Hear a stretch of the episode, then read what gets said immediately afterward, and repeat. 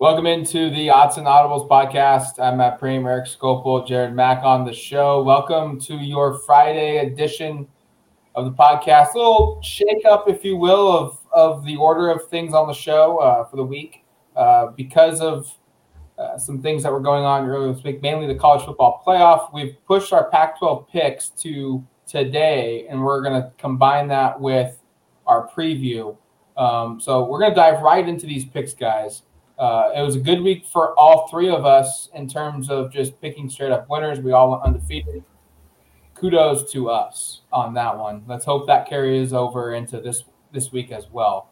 Um, first on the docket, Arizona goes on the road to Washington State. Cougars have two chances to get bowl eligible. This is one of two. The other is a game against Washington. Um, I am picking Washington State here. I think they are going to win this game. They're 15 point favorites. And I'm going to say that they cover by the slimmest of margins. Give me WSU 35, Arizona 14 both these teams are coming off losses against the top two teams in the conference so it's not like either one of these teams has played you know they're pretty even in terms of what they're coming off of um, and because it's in pullman and because washington state's just better i'll take the cougs to win and cover. I go 41-17 washington state. Yeah i didn't put too much thought into this one. Washington state's just a better team. Arizona has been frisky the last three weeks so i will give them that including a, a victory over 13 players that cal had um, so i have I have Washington State winning uh, 37-18. I think they'll cover it pretty easily. Next game on the docket is a 12 p.m. kick on Saturday. By the way, the Arizona Washington State game is a Friday game on the Pac 12 networks. That makes no sense. Um, Saturday, the first game of the week is Washington hitting the road, going to Colorado. Games on the Pac 12 network. Uh, Washington is a six and a half point favorite here. Um, they played Arizona State a lot tougher than expected. Uh, they still have a possibility of getting to bowl eligibility. They have to win out. Colorado no longer can make a bowl game. They are three and seven. Give me the upset. I, am going to pick the Buffs here. Um, I, I, don't think they have better talent than Washington, but I, I'm going to assume that they have better coaching, and that's going to be the difference. Aside from it being a home game uh, for Colorado, even if there is a very little home field advantage, if you will. Um, Washington six and a half point favorites, but I'm going to go Colorado 27, Washington 24. You told me before the season this was even a pick'em game, or I'd have yeah. to put much thought into it. I'd be stunned. Um, I am going with Washington. Uh, I I don't know why, other than maybe I just it's a reputational pick, and Colorado's been so bad at times this season. It just feels absurd to pick them. Um, but if you, I mean, honestly, I get Matt's pick because if you look at what's happened the last month, it seems like Colorado's kind of figured some things out, and Washington's had to fire its coach and has been playing pretty dreadful on offense. I think it's going to be low scoring regardless. Neither of these offenses are great. I go Washington 23 14. I have Washington as well. Um, I think they'll, I don't know. I, I, liked how they played last week against Arizona State. Um, I think coaching at towards the end of the game really killed them. Uh, they still covered somehow, so that's it's a nice thing to note. Um, but yeah, I don't really have any faith in Colorado. Uh, I think Washington's just far superior. I think their defense is really going to hold Colorado at bay. Um, I don't know. I think Washington might have a good week. So I have Washington winning 31 to 20 over Colorado. Next game on the docket, 1 p.m. on Fox. Uh, UCLA goes to USC. And this is a, U, a UCLA team that's now become bowl eligible. They're six and four. Utah uh, USC has um, a bye week essentially because their game against Cal last week got canceled. So they're coming off a, a week in which they didn't play. They're four and five. They're still eligible to, to make a bowl game. I mean, they, shoot, they could they could finish the year, as crazy as it sounds, seven and five, and and win a mm-hmm. bowl game and be eight and five, which is kind of nuts considering how bad USC has been all season. Um, the Bruins only a three point favorite in this football game. That kind of surprises me. I, I've seen some talk out there about betting this one hard on UCLA. I agree. I think they're the better coach team. Uh, they have the better defense. Um, they probably have the better quarterback, but that's not really saying too much. And I just don't trust USC's offense without Drake London. So um, give me UCLA winning this football game 30 to 24.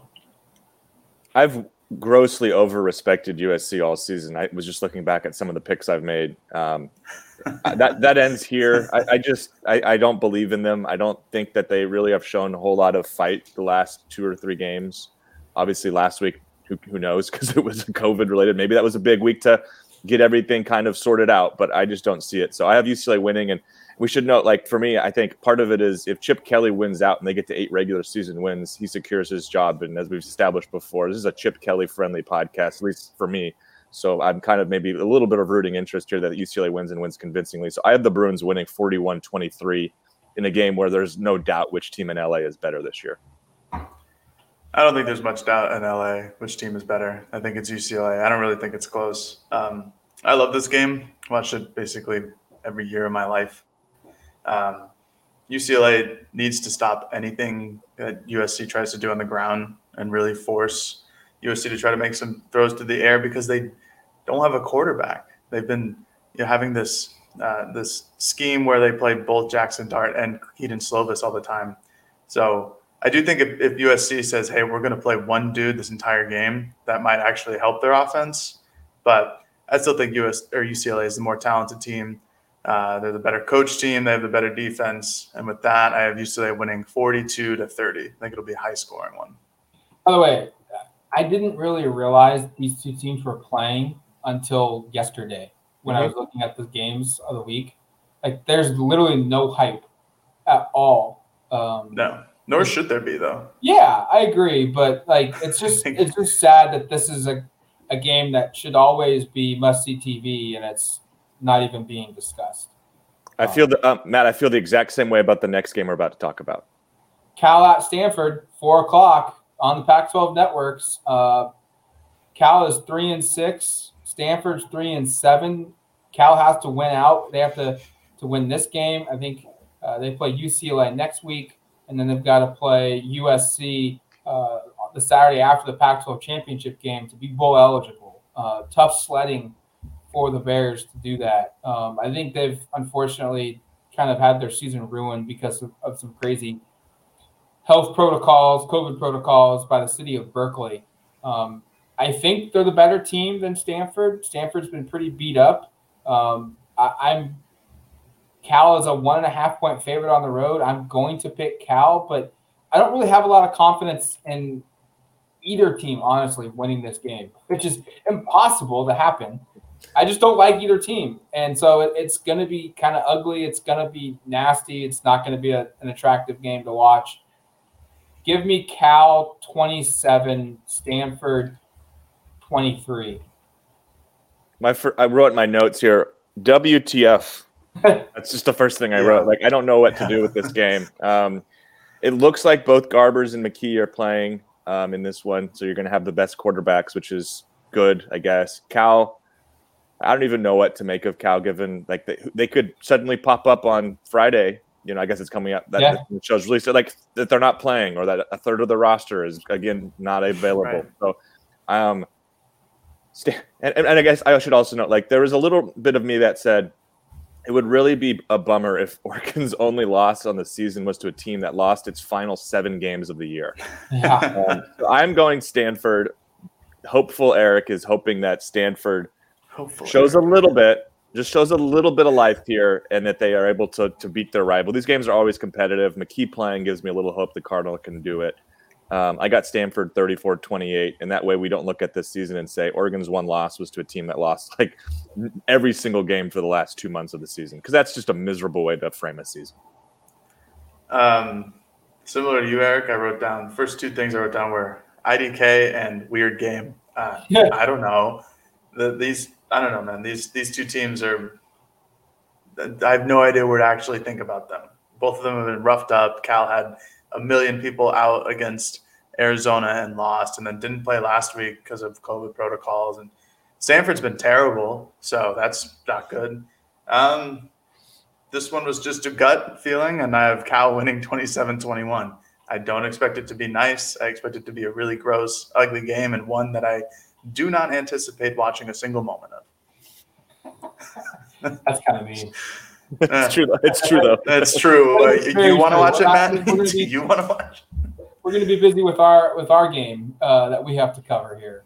Um, have to cover. wasn't, man, even if I wasn't. All right. Uh, the next game is the last game of the day in the conference, and that is I think this is a very sneaky game for a lot of different reasons. Um, Arizona State at seven and three goes on the road to Oregon State. Beavers playing their last home game of the season. They're at six and four. They've now become bowl eligible. ASU three point favorite in this football game, and I have been burned a ton of times by Oregon State. I, I think they have missed an opportunity to really have a strong season. Um, I think they should be eight and two right now and not six and four. Um, and we would be talking about a, a top 25 OSU team um, in this one. And if they had won, maybe a top 15 OSU team going into uh, Oregon, uh, hosting Oregon State next week. Um, but they have missed opportunities. I do think they are the they are capable of winning this football game. I'm going to pick the upset. This is the only upset I'm picking of the of the entire week. Um, I, I just I don't know what it is. I think something about Oregon State playing at home in these types of big games. They can't beat the bottom dwellers, but they can certainly beat the better programs in the conference this season for whatever reason. So I think Jonathan Smith dials up a good game plan, and Chance Nolan for, for the Oregon State has a good game. BJ Baylor dominates on the run game here as well and they make just enough plays to walk out of Corvallis with a 31 to 28 victory. Oregon State is 3 and 0 at home in Pac-12 play, 1 and 3 on the road in Pac-12 play. This is a home game. I'm siding with Oregon State. I also will say Arizona State is so hard to predict because yes. I mean, you think about the two games they've just played with Washington State and Washington recently. Washington State, they totally crapped the bed in the first half. They turn it over basically every time. They get blown off their own turf, and then they go to Seattle and play a team that doesn't even have a head coach really, and it's really competitive until the last. Like there's an onside kick at the end of the game they have to sweat in a game that they should win by a lot. And I, I just don't really know if I believe in the Herm Edwards coached Sun Devils right now. Right. So um, I'm going maybe against the better team because I think Arizona State's a more talented team, but I'm going Oregon State 31-27, very similar score to what Matt Matt just gave. Uh, I have never believed in the Herm Edwards coach Arizona State Sun Devils. I don't think he's a good coach. But that being said, I've got Arizona State to win. Mm. I don't know why, but here I am again giving Arizona State the benefit of the doubt. I have them winning 35 to 28. Um, I think their rush defense is stout enough where Oregon State will have a hard time running the ball just like at will and they're going to need Chance Nolan to show up, and I'm betting that he does not. So I, I will take the Sun Devils, and maybe they'll throw for over 100 yards this time. All right, let's get to uh, the game that we cover the most uh, on this podcast, or the team that we cover the most, and that is the Oregon Ducks. Uh, they go to Utah now. Um, 4:30 kick on ABC. Uh, this is a big football game and we've got Sean McDonough, Todd Blackledge, uh, Molly McGrath calling the game. So no Rod Gilmore, guys. Uh, no Rod Gilmore. So and it sounds like we're we're also getting uh, good quality TV trucks um, for this for this one as well. So we'll be able to actually see this game play out in HD fashion. Sweet. Um, what a wild idea. Utah is a slight favorite in this game. And the line has never really moved off of that. I, I'm kind of curious. Let's start there. Is that surprising at all in this game, considering Oregon's the number three team in the country? They've lost one game all year, and yet they're a three point underdog on the road against a three loss Utah team. It certainly surprises me. I, I think when we did our podcast trying to remember if it was a recap or if it was because all these run together. If it was a mailbag show, we talked right. about And I made the point of, okay, well, Utah's opened as a favorite, but I wonder if Oregon will end up catching them or it'll be close to even. And again, as Matt said, the line has not moved really at all. Um, that really surprises me. Um, the, the fact that this is a three point line on the road suggests that these two teams are about even on a neutral site. And I just mm-hmm. don't think that's a, a, very fair representation of these teams. Um, I, am kind of perplexed by it. You know, I also understand we've been critical of Oregon playing inconsistently at times this season. Um, that has happened. I think the month of November and the last couple weeks of October were much better, though. And I think Oregon's been playing pretty darn good football. And there is a certain le- level of disrespect with what we're seeing here with the line. I don't think there's any question about that. I would have expected there be some late money coming in on Oregon. Maybe that'll still happen. We're recording this on Thursday. Maybe by Saturday when the game kicks off, we look up and it's closer to even. Um, I also think part of the reason for that line is just because of what the national narrative is, which is there is an expectation Oregon's going to lose this game. And that's, I mean, I'm not saying everyone is saying that. That's not the case. There have been certainly publications that have sided with Oregon, but there's just kind of a growing kind of narrative that Oregon won't win this weekend. And I don't necessarily understand where that's coming from. Um, Oregon and Utah have played in 2019 in a similar situation. Oregon routed them that day, you know. And if you look at this year's team, Oregon's been playing, I would say, better football, like pretty objectively, the last two or three games. And now, I know Utah clobbered Stanford. There were some circumstances around that. And I don't know if they're trying to do this. Well, you using a common opponent here, and, and, and Oregon lost to Stanford, and Utah beat Stanford by 40 points. But those teams are drastically different, and the yeah. circumstances are drastically different around those two games. Um, you know, David Shaw has had an inverse this season. Usually, Shaw's teams get hot in November and they played really well. It's been the opposite this year. They've fallen apart. Injuries have played a play to deal with that. I think just a lack of talent overall, a depth has played a role in that. Oregon got Stanford playing at a high level, and Utah got Stanford with its third string quarterback playing at about a low level as possible. So I, I say all that just to I am confused a little bit this week with what I've been seeing, what I've been reading, what I'm hearing. I don't want to, again, I'm not rep- saying, I'm not trying to misrepresent anything that's happened on a national level because there has certainly been, I've seen folks complimentary of Oregon and their chances in this game, but I, am kind of perplexed by, um, by the way that these, this game is being talked about because Michigan State, Ohio State is talked about like Ohio State's the higher ranked team. They're like a 20 point favorite. Everyone expects that they're going to clobber the Spartans. I, I know this game is on the road as opposed to at Autzen, but I would have anticipated that Oregon would be getting similar.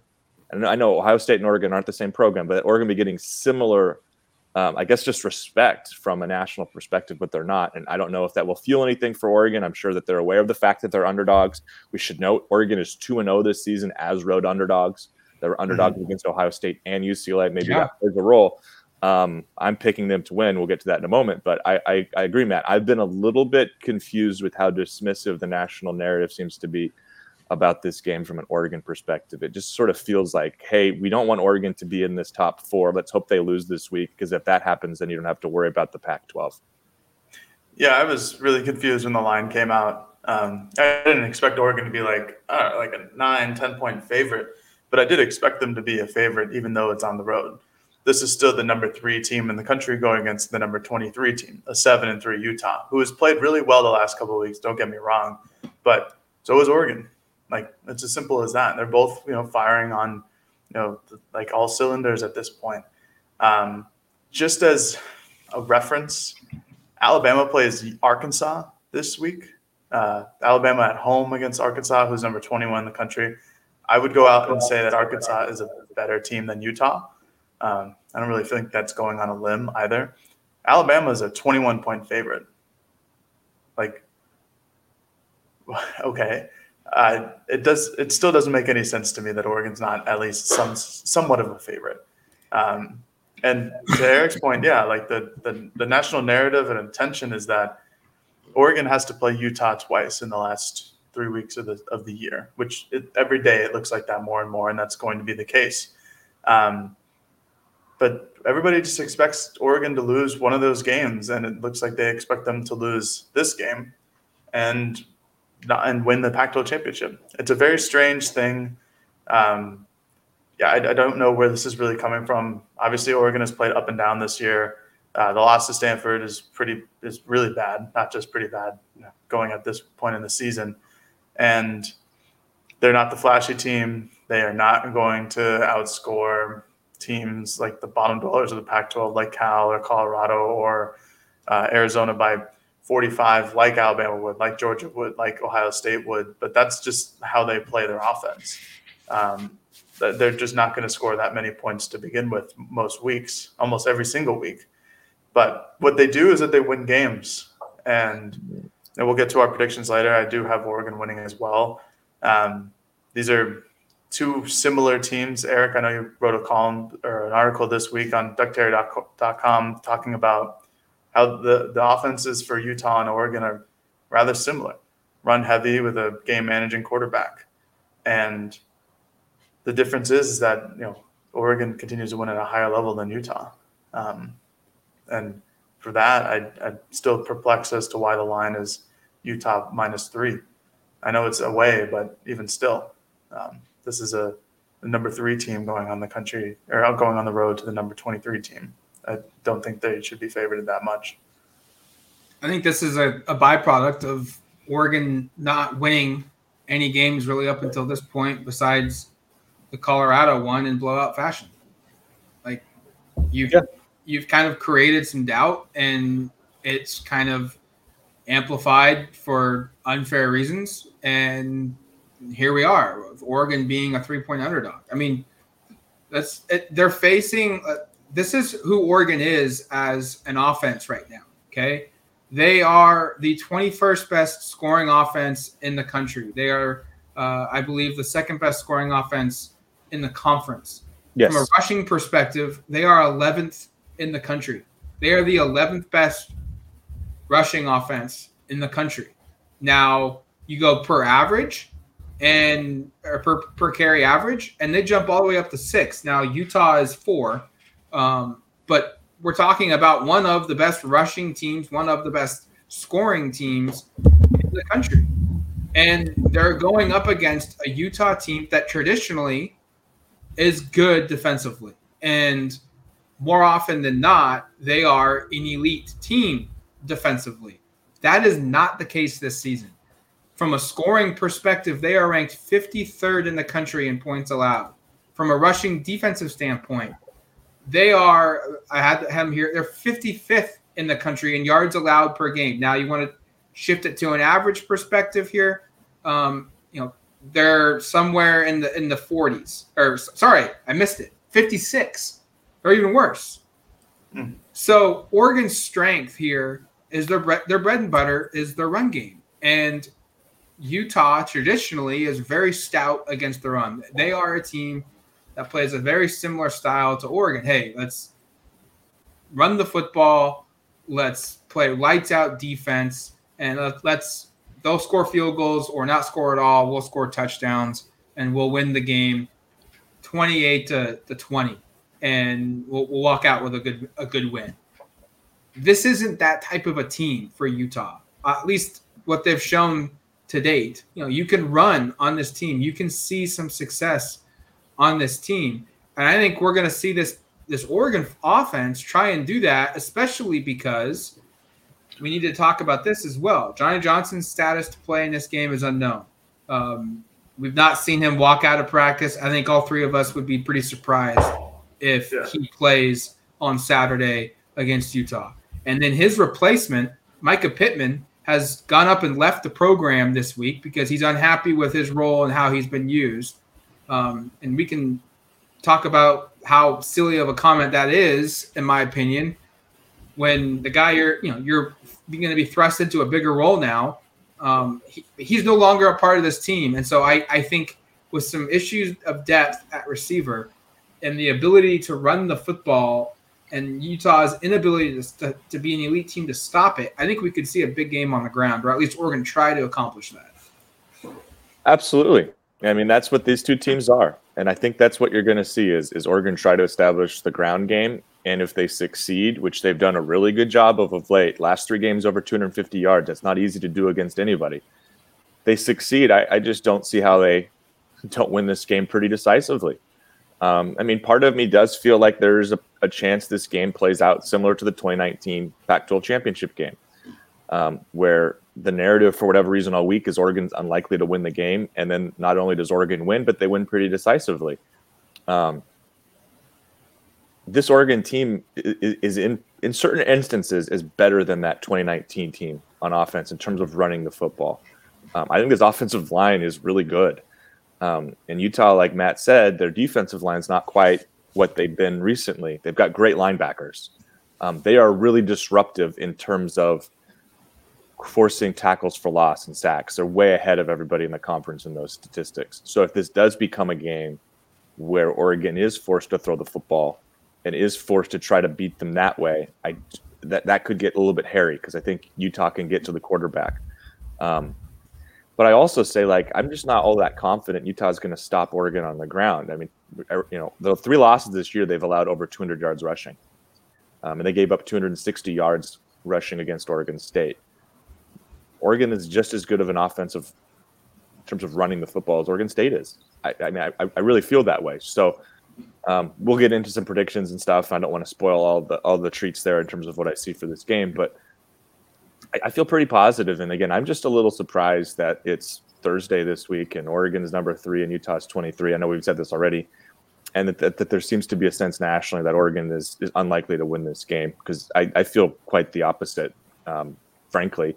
And I think part of it might be just because the scoreboard has not always been overly indicative of how dominant Oregon has been, yes. right? So like even the Washington game and the Washington State game, and I'll even include the Colorado and UCLA games, were games where Oregon was up by quite a bit more late in those games or had an opportunity to extend them, but the opponent for whatever reason. You know, and I think you can go back to the UCLA game, self-inflicted wounds, two turnovers set up UCLA to make it closer. Colorado, an injury to Steve Stephens. Now you have Bryan Addison out there, and they just pick on him the entire second half. And and, and they're mm-hmm. also playing reserves at points in the second half. They close they, they close the gap. The Washington game should have been closer. There are a couple calls that weren't made correctly. It was also in inclement weather. And then this Washington State game, Oregon was up 21 points with nine seconds to play before a Washington State touchdown, and said it looks like it's 14. You know, it, there there is a world here where I think that people are a little bit more appreciative of what Oregon has done this year, especially the last four weeks, and that shifts the narrative. But again, if you're just kind of scoreboard watching, which it seems like what's going on a lot of the time here, and I understand that because we're eh, when you're covering a team that isn't the school you're discussing, or you're a national reporter and you're asked to cover 40, 50 teams, it's hard to kind of parse through it all. Um, I just think that Oregon's being a little bit slighted in terms of how it's being represented right now, and it seems like it's almost just too. It fits the narrative of Oregon doesn't belong. They're going to lose. They're not going to be in this. Ohio State's outplayed Oregon since that game. Oregon's not very good. That was a that was a lucky win. That win shouldn't have happened, and all of that feels very convenient to me right now. And I just get a sense that the worst that the what the last thing ESPN and some of these teams that cover you know that that that broadcast the college football playoff want is Oregon to be there. And it feels very easy that if Oregon loses one of these two games, obviously one of these three, but if lose to Utah one of these times, that's not the case. And there's somewhat of a rooting interest, it seems like, for that to be what happens. I, I, I have the same feelings on how this game will play out, Eric, like you do, where it's where you compared it to the 2019 Pac-12 Pac-12 championship game, um, and that was a far better Utah defense. Like not even close. They had a lot of NFLers on that defense, and I think I don't know. I remember going into that game, Utah allowed I think like under 70 yards per game on the ground on the season. I don't think crazy. I don't think Jared Utah had allowed a single 100 yard rusher going into the game, and then Verdell ran for 208. Was was yeah. my recollection? Right. And yeah, and then Oregon finished the game with like 240 or 200 like 39, something like that. And that's kind of how I feel going into this game. Um, I wrote an article on on duckterritory.com where I kind of broke down how Oregon's offensive line is playing right now. And the last three games, uh, Oregon has racked up a total of 891 yards on the ground, which comes out to an average of 297 yards per game. And that's astonishing. Like, that is absolutely ridiculous. So, this offensive line, even through all of the, the injuries, the reshuffling, all of that, they're still dominating at a high level. And yeah, I think Utah's probably one of the better defenses in the conference. Don't get me wrong. Um, it'll be a harder task than it was against against Washington, whose defensive line isn't as good, or against Colorado or or Washington State, but they're still dominating at a high level. Yeah. And I think when you get into a game like this, where Oregon can execute exactly what they want to do on the ground, yeah, that's really bad for any any opposition. Um, because once Oregon exploits that, they will continue to do it. And until you fix it, or at least try to fix it, they're not going to do anything else. You saw that against Washington. There were multiple drives where Anthony Brown threw the ball like two times max in like a 10 play drive, and Oregon just went, down the field running. Um, it's a, I'm still kind of, you know, I'm still kind of perturbed by the, the, the minus three for Utah. I just, just don't understand it. Like these are just two different teams. And again, like narrative of Oregon's going to lose one of these matchups to Utah. It's probably going to be this one because it's an away game. I don't know.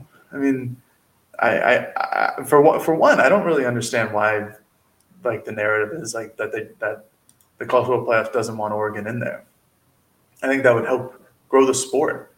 You need a West Coast team every once in a while, and if it's not going to be USC or or Washington's not going to be a good program for a couple of years, um, it's going to be Oregon. And I think a lot of people would take that rather than have Oklahoma be back in it and see a bunch of, uh, you know, re- rematches of like the 2017 college football playoffs, like we've been seeing the last three, four years. And I don't know where to go. Like, I, I still think that Oregon's ground offense is going to be a, just such, such a big factor. And obviously, Utah is going to prep for that. They're going to do everything they can. But you know, with with how well Oregon's offensive line is playing right now in run block and pass blocking, I think it's that's going to be the huge decisive factor. If that Oregon can establish the run right away with Dye, with Cardwell, whoever it is, with Anthony Brown, I think that'll be the that'll be how the game plays out. You'll see that in the first quarter. I think it's notable that every time Oregon plays in in these like from an outside the program perspective, big football games. Ohio State this year, UCLA this season. Um, you look at Washington this season. They don't get blown out. They haven't won every single one of them, but it feels like Oregon plays its best football, you know, its better games of the year in these types of moments. Um, and oftentimes they win these games. And I, I just feel like this is maybe maybe I'm I'm way overconfident in this team, but I, I just feel like this is one of those moments where Mario Cristobal is being told his team isn't good enough. Everyone's doubting him when they've got a number three next to their name. They're playing on primetime TV on a channel everyone in the country will get against a solid, really good opponent. And it just feels like this is going to be one of those games where they're going to come out and they're going to play an A level performance and they're going to look good. Um, we've seen it time and time again. And I, I, I do, the only concern I do have is Cameron Rising at quarterback. Um, I, I think Tim DeRuyter said it perfectly. Like he's not this uber athlete. He just somehow figures out how to get plays done. And Mario Cristobal talked about how he has a really good ability to not turn the football over. Eric, you asked this question about how he, he doesn't turn the ball over and he he doesn't make mistakes. And I think mm-hmm.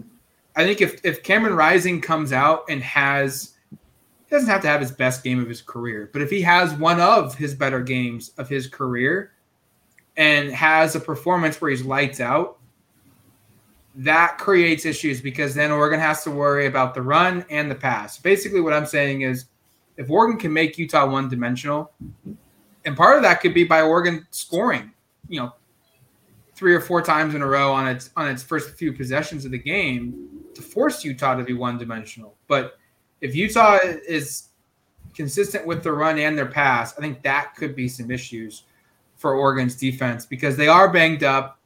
Steve Stephens probably will not be playing in this game. Um, I, I, do think they have some some depth issues in the secondary, um, and Cam Rising has shown that he can he can make you pay uh, if if you give him the opportunity to. Yeah, no, I, I, mean I don't want to disrespect Utah at all. I mean they've got a talented team. I think Cameron Rising is a good dual threat quarterback. He's not a great athlete like you said, but he's physical and he's willing to run the football. Um, he doesn't have the straight line speed that maybe an Anthony Brown does or the same kind of vision, I'm not suggesting he's on Brown's level because I think Brown is, frankly, I mean, what one of the best quarterbacks from a rushing perspective Oregon has ever had. I mean, Marcus yeah. Mariota is obviously always going to be the goat in that conversation, but I mean, I think Anthony Brown this season is proving to be one of the better, you know, in that discussion to be after Marcus um, on a list. If you're just looking at rushing quarterbacks, Cameron Rising's not that, but he's similar in terms of his ability and willingness to run, and and he's pretty effective throwing the football. Um, you look at the stats; mm-hmm. nothing is going to blow you away. There's not gaudy numbers. Frankly, no one in the Pac-12 has them.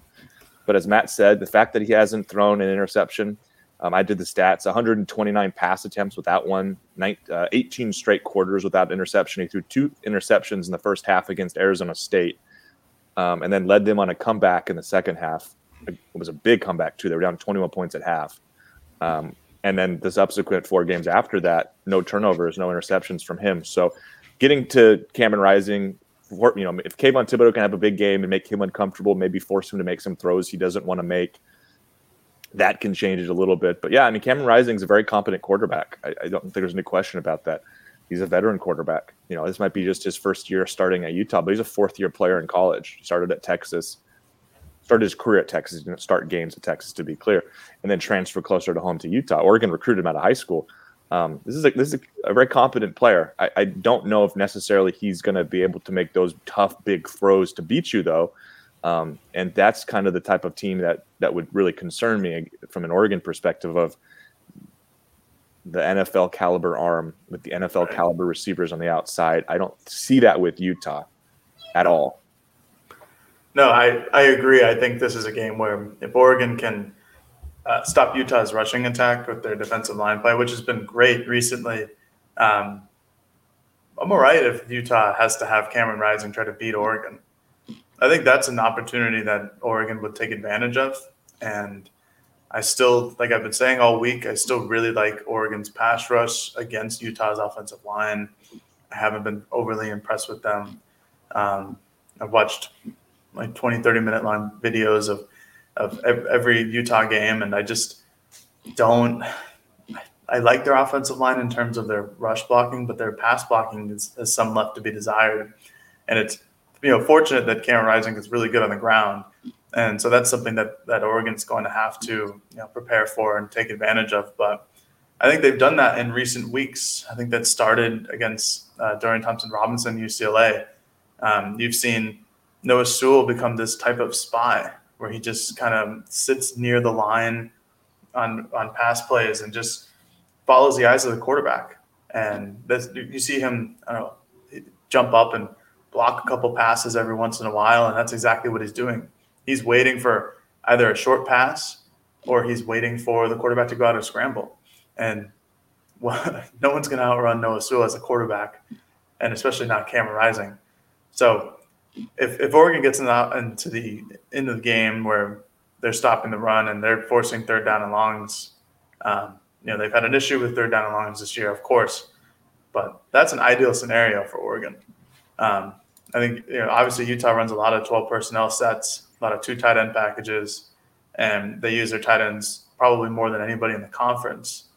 But I uh, along the perimeter, I think Oregon's defense and their secondary can hold up.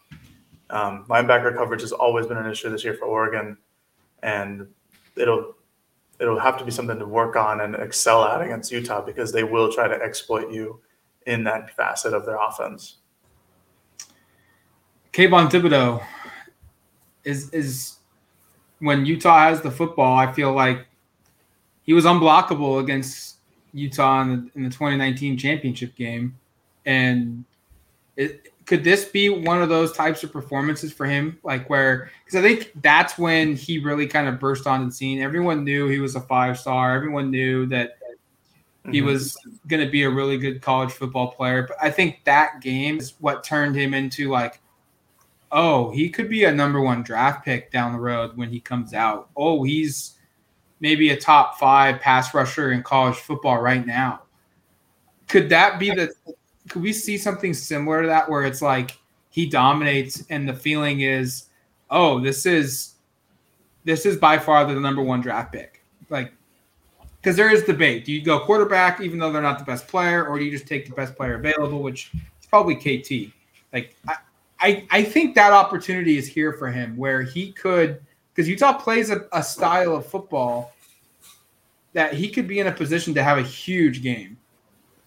Are we doing our predictions? Because that's one of mine. Uh, not to spoil it, but uh, I, I could totally see that happening. And, and part of that is because teams have, have really schemed against KT all year. Um, and they've done it in a variety of ways, whether it is bring extra people over there, you know, ensure that your tight ends and linebackers, or sorry, linebackers, your running backs are, are helping out, you know, chipping, double teaming, triple teaming him. Um, Washington State ran a lot of things right where he was at, like right over his head. Um, Utah, though, is kind of I, I respect Utah in, in the fact that they kind of are who they are, and they're not going to really get caught up in trying to. I'm not saying they don't game plan for opposing players because I'm sure they're going to have some wrinkles, but Utah's going to play the way they always play, and it's going to come down to can like a Brant Kuithe as a tight end help out because they're going to be in a lot of 12 man. Um, you know, and how do they how do these tackles for Utah hold up? I mean, we just saw Kayvon Thibodeaux against Abe Lucas for Washington State, who's arguably, I don't know, the best left tackle, one of the best left tackles in the Pac 12. And Thibodeaux got a couple sacks against him. Um, Utah doesn't have that same caliber of, of offensive tackle. I should note, and this is going to be something to watch, is Utah is the best in the conference in protecting a, their quarterback. Um, they've only allowed 10 sacks all season. Um, it's a pretty darn good stat in 10 games. At the same time, they haven't faced a Kayvon Thibodeaux yet, and I mentioned it earlier in the week that I think Oregon's run offense is kind of it's independent of the opposition in terms of its ability to have success. I feel the same way about Kayvon Thibodeaux against 99% of college football offensive tackles. There's going to be a couple guys out there, like if Oregon plays Alabama, there's a pretty good left tackle there you don't want to mess with. I'm sure there are others out there that I'm not aware of, um, or that that, are, that people will be screaming at my, you know, they're screaming at me, going, "Oh, you think about this guy." Most of the time, Thibodeaux is going to have the edge, and I think he will on on Saturday again. I think I'll have the edge too. Uh, before we get to our predictions, I would I would pay to see Evan Neal versus KT. That'd be that'd be a lot of fun. Let's go into our picks. Um, I'll start first with some individual offensive stuff. I think we've talked a lot about um, this week the run game, the last couple weeks with the run game. I, I'm going to go with Travis Dye. And I think he is going to have a big game on the ground. Um, I think he's also just going to have a big game in general. And so I'm going to say he has a 200 all purpose yardage performance on this stage. And I think he's going to have a, a, performance that cements him as the Pac-12 Offensive Player of the Year. Um, it, it we've we've done a lot about him. He's had a lot of big games. This is going to be another one. 200 all-purpose yards, and I'll even throw in he scores two touchdowns. I like that. Make the degree of difficulty more more difficult on yourself, there, Matt. Um, just throw in more touchdowns. I uh, I am in lockstep with you. I you know, CJ Verdell had his big moment against Utah in the Pac-12 championship in 2019. I think Travis Dye has his against Utah on Saturday. Um, I didn't go. I didn't go all-purpose. I didn't talk touchdowns in part because I got bit on this a couple weeks ago, where I tried to go a bunch of 200 yards and touchdowns, and I got the 200 yards but didn't get the touchdown, so I didn't get myself the point. So I'm I'm I'm battling here for perfection this week. I want to go five for five, and um, I was four for five last week. I think uh, I think Travis Dye runs for his second highest rushing output of the season. Hmm. Currently, that's 145 yards against California. So anything 146 or above hits. So basically, I think he runs for at least 150 yards. I'm going away from the rushing attack. Uh, that was you know, too obvious of a thing. Uh, with Mycah Pittman gone and Johnny Johnson probably not playing, I'd be stunned if he did. Uh, I think this is going to be the Jaylon Redd game. Ooh. We have not seen a lot from Jaylon Redd as we have in years past in his time at Oregon. Um, I think this is it. I think he pro- provides a mismatch uh, almost all the time on the field. I think Oregon will look to get Anthony Brown involved early. I think they need to get him up in a rhythm before they start attacking on the ground. Um, and with that, I have Jaylon Redd having five reception, 60 plus yards, and at least one touchdown. offensive individual or offensive team drill here or team stat. Wow, team drill. I meant practice apparently. Um, Oregon, I think has I, I I think this is going to be a run game with the fact that Utah is a little susceptible to being run on. Um, I think the Johnny Johnson injury, the Mycah Pittman departure, has created a little bit of depth concern at that spot. I, I think Devon Williams, um, Troy Franklin, Jaylon Redd, Kris Hutson, uh, Dont'e Thornton are very, very capable. Really, a really good core group of guys. But there's there's not a lot of them left um, because of injury, because of uh, departure. And so I think this is going to be one in which Oregon leans on the run game. They're going to go over 300 yards rushing for almost the third time in four in four games. Um, give me 300 yards rushing on the ground for Oregon's offense between Travis Dye, Anthony Brown, Byron Cardwell, maybe even Seven McGee. I, I just think this is going to be one of their better performances all the way around. Yeah, I'm similar prediction here. Um, I've been hitting this 200 or more yards thing every week from a team rushing perspective, and they've been hitting 300. So I'm upping it to 250, not quite to the level that Matt is predicting, but I wouldn't be surprised if it gets there. Honestly, that'd be three straight 300 yard rushing games, which, gosh, I'd love to know some data on that. When was the last time Oregon has had 300 rushing yards in three consecutive weeks? That's got to be, I'm guessing, Chip Kelly era maybe Mark Helfrich with Marcus Mariota era. I don't know. I, I, probably have to go back and look through that as, as I do think that's a possibility. Um, one thing I will just note in terms of the losses of Johnson and Pittman, and mostly just Johnny Johnson because he's a fantastic blocker. I, I am a little bit aware of the fact that if DJ Johnson, who did not play against Washington State, and we don't have full clarity if he's available this week, Mario seems to indicate they're hopeful he will play if DJ and Johnny Johnson don't play, you're removing your two best non-offensive line blockers from the equation. Mm-hmm. And if there is maybe a spot where Oregon's run game takes a bit of a hit, maybe it's just with the absence of those two guys. I'm not saying they can't run the football without them. Um, and because I'm predicting they will, Matt's predicting they will, we think they're going to win in part because of their run game. Be aware of that part of if there's a big drop off from Johnny Johnson to you know, Jaylon Redd slash Devon Williams slash Troy Franklin. Those guys aren't as big and as physical typically. I mean, Johnny Jaylon Redd blocks as hard as almost anybody out there, but he's yeah. not 6'2", 210 pounds like Johnny Johnson. And Terrance Ferguson and Moliki Matavao and Spencer Webb are not terrible blockers. Matavao has had some really good moments, and Spencer's had a couple too some really bad ones as well. But DJ Johnson was a different level. So just just a thing. Sorry, a slight digression, but I think to kind of monitor is the impacts of those two players' potential absences in the run game. Yeah, I mean Oregon did pretty well last week without DJ Johnson. Um, it would be really really great for them to have him this week against Utah. But again, I'm in the same boat as y'all. Uh, I've got 250 yards or over for Oregon on the day on the ground. I just think that's just going to be Oregon's mo um, that's what they've been doing the last couple weeks. Um, if they hit 300, that's three straight, like Eric said. If they hit 250, that's four straight games with at least 250 yards on the ground, which again is nuts. I mean, I brought up the stats earlier. Um, right now, they're averaging 297 the last three games. Uh, I don't think they'll hit that. I, I, do think they'll at least get over uh, 200 yards, like very minimum. I just think they're going to ride their rushing offense again for the fourth straight week.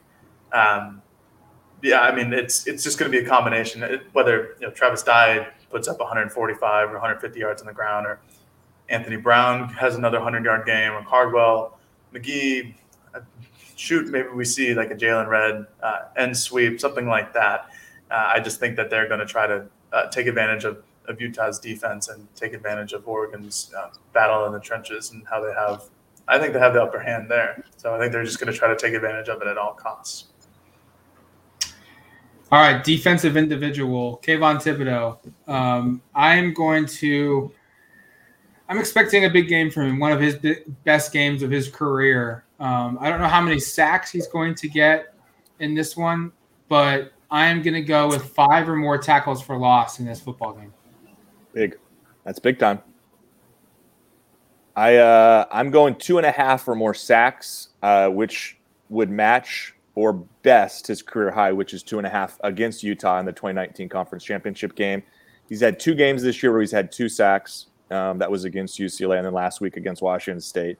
I think he takes it up a, a, a step. And like we've said before on this show today, um, he just seems like he lives for the big moments. A lot of his best mm-hmm. games have been in big moments, and I just have a sense and a feeling that he's ready to unleash another big one against Utah. And as Steve Bartle said, Utah fans are very aware of what Kayvon Thibodeaux is. I think they get another reminder this weekend. I went completely different. I've got Jamal Hill having a day. Um, I think Utah is going to go after their tight end advantage, and Jamal Hill is going to be him and Jordan Happle are going to be that matchup. Um, I have Jamal Hill finishing with six plus tackles and an interception. Uh, I think that's going to be something where the ball is batted at the line, and Jamal Hill you know, happens to be at the right place at the right time. Um, I expect Oregon to be really active on their defensive front, trying to get their hands up. I think um, Rising has some susceptibility of getting his passes blocked down, and Oregon's been pretty good with that all year long. Just like a sneaky thing that their defense has been doing. So, uh, give me Jamal Hill six plus tackles and a pick team pick here. Um, Utah has done a very good job of protecting the football, not turning the ball over. Um, I think Oregon has some opportunistic moments, in part because of the pass rush um, that they're going to face. If, if if they can get Utah into some second and longs, third and longs, we're going to see some turnovers. It could be strip sacks. It could be passes being deflected by Noah Sewell and a DB intercepting it, or it could just be a DB making a great read like a Verone McKinley and getting an interception. Um, I, I think Oregon does a really good job defensively in this football game. I think they have by far the better athlete in this matchup, Utah offense versus Oregon defense and that's going to result in two turnovers uh, by Oregon's defense in this football game. I kind of like the narrative we're creating here, and I hadn't really thought about it with Noah Sewell's deflections finally resulting in interception. He's got five pass deflections this season. None of them have been picked off. Like, wouldn't it be kind of fitting with his homecoming? Yeah. Maybe, maybe he knocks mm-hmm. one into the air and someone picks it, or maybe he just grabs one finally. You know, I mean, he's been in so many spots. I was looking at the data here. He's 12th in the conference in pass breakups uh, with five, which is – pretty impressive as a linebacker at that spot. Yeah, I mean, we talked about Isaac Slade Matautia and kind of the hole he left in coverage, and part of it was he just got his hands on a lot of balls. I think he had like 12 in 2019 or 10. I know he led the team. Um, guys, or uh, sorry, Sewell's kind of filled in there. Um, I'm not going that route for this one. I am going again. This game comes down to the trenches. I think Oregon runs for 250 more yards on the ground, and I think they hold Utah um, at half of their season rushing average output, and they average 215 mm-hmm. per mm. game. So I have Utah running for 108 or fewer yards in this game. I think Oregon's defense clamps them down. Um, Utah has run for more than 108 yards in every game besides the San Diego State game, where they ran for 70 yards and lost. I know this is a different Utah team. Um, Tavion, Tavion Thomas is now playing at running back. Cam Rising is now playing at quarterback. These are guys that were not playing big snaps or at all really at that time in the season against San Diego State. But I think Oregon's defense is a defense that Utah just frankly hasn't played a team quite like it. Um, and I think Oregon's defense is going to really shut down this rush attack and force Cam Rising to win through the air. And I think they'll do that. And again, statistically, Oregon, if this happens, would be, I think, four, well, three straight games under 108 yards. Um, in, in the last three because they really did a good job of bottling up both Washington State and Washington. I went with a uh, like a defensive hold under a certain yardage as well. I have Oregon holding Utah under 350 total yards of offense. Um, that may seem like a lot, but Utah's been really good for six, seven weeks now in terms of their offensive production. Um, I thought about making the making the line at 300, but that's barely happened with Utah. I believe it happened against CSU as well. Um, the last time they were held under 351 yards, to be specific, was September 25th in a win against Washington State, where they had exactly 350 yards. Um, I just think Oregon's defense is really firing right now. I think they're playing really well. I think uh, their second half adjustments the last couple weeks have been great. Um, I think the Colorado game is a bit of an outlier just because of uh, Colorado's uh, picking on Bryan Addison for the entire second half. Um, and Bryan's a good player, certainly. Um, he's he's more he's better suited to play like that high safety in a dime package rather than all like on the field at all plays. Um, Colorado took advantage of that. That's exactly what you should do. But Jordan Happle's in that spot now. Uh, they've been playing Dontae Manning as well in the second at safety at the star position. Um, that's something to keep an eye out as well.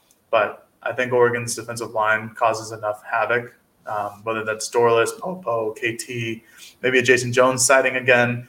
Um, I think they're going to hold Utah under under 350 total yards for the game. I like that. I like that a lot. All right, let's get to score predictions here. Um, I've gone back and forth on this. I think Oregon wins, but it's the it's the margin that I've gone back and forth on.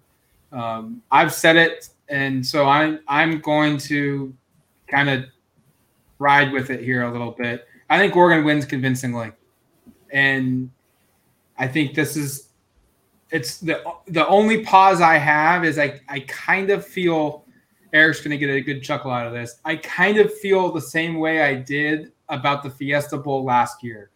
Um, I, everything on paper just screams Oregon. And I have a hard time going against that, even though it burned me last time in that Fiesta Bowl game.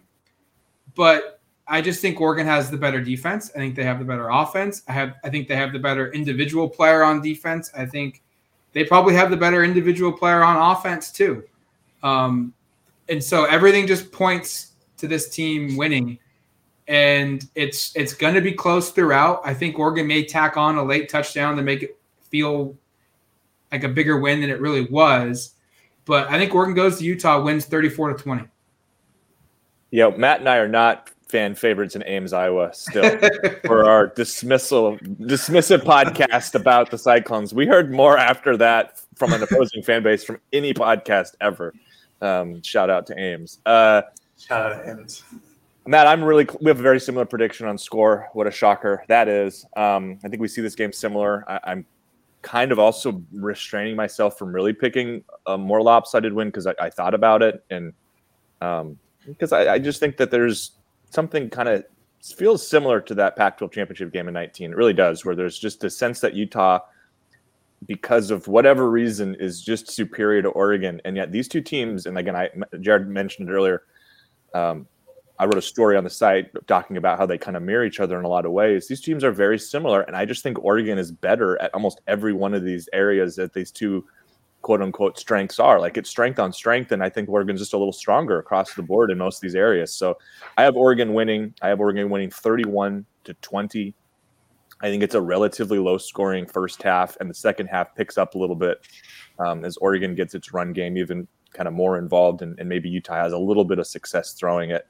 Um, but I have Oregon winning by 11 points, and I think hopefully announcing themselves as more legitimate than what the suggestion nationally seems to be. Um, the funny part about this is is you can build up Utah all week as being a, a team that's going to beat Oregon. And even if Oregon does beat Utah and win by 11 points or 14 points, like Matt and I are suggesting, you can then be dismissive of it and say, well, they only beat the number 23 ranked team in the country yeah. who has four losses by 11 or 14 points. And I kind of suspect that'll be a narrative some people pick up regardless of the outcome. that's, you're not wrong. I haven't thought about that one, but that's probably what's going to happen. Um, I have Oregon winning uh, I don't think that they'll win by over 10 points. Um, they very rarely do that. Uh, I think I still think Utah is a very talented team. I still have I still think Utah has the capability of winning this game in general. Um, but I do think the strength on strengths, Oregon's strength is just better than Utah's. Um, I think they have more talent on both ends of the field. Um, I think they have more talent in their strengths like uh, Oregon's offensive line, I think, can handle Utah's defensive front. I think Oregon's defensive front can handle Utah's offensive front. Um, I think quarterback is basically a wash. Um, Utah's secondary has been really good in years past. I think they're good this year, but I don't think they're nearly as good as they have been in, you know, in, in 2019. Um, you know, it's it, I hate to keep going back to that game, but that's obviously the last time these two teams have played. Uh, 2020 they didn't play, and that you know, two years is a long time in football. A lot of people who were on both those teams are gone now, but Oregon, you could argue that this team is more talented than that 2019 team. Um, it's a tough one for sure, but uh, they're number three in the country for a reason. They're moving the ball really well the last couple weeks. Their defense has been shutting opponents down really well the last couple weeks. Um, this feels like it should be a statement game for Oregon. the issue is that Oregon just, you know, they they win, they win statement wise, and they they win definitively, but um, just on the box score when somebody on the East Coast wakes up on Sunday morning and checks the Oregon game and they win by eight points, it's like, oh, well, they Alabama won by 36. Why didn't they do that? Um, but I still think they're going to win decisively. Um, I have them winning 34 to 28. Uh, I think it's going to be a close game throughout. I think it's going to be an intense game. Um, I'm really excited to go to Salt Lake City and watch it. Um, I think it's just going to be two talented football teams that go at each other, but I think Oregon's going to win, and I think they're going to be in control of the game for a long portion. Um, should be a fun fourth quarter. It's going to do it for us here on the Odds and Audibles podcast. A little bit longer edition of the show, but hopefully you guys enjoyed it. Uh, next time you hear from us, we, we will be doing a post game reaction from Salt Lake City. Uh, Jared and Eric will be there um, covering this game in person, and I will be manning the fort back home here in Eugene. So until Saturday night, Sunday morning, you've been listening to the Odds and Audibles podcast. Talk to you later, folks.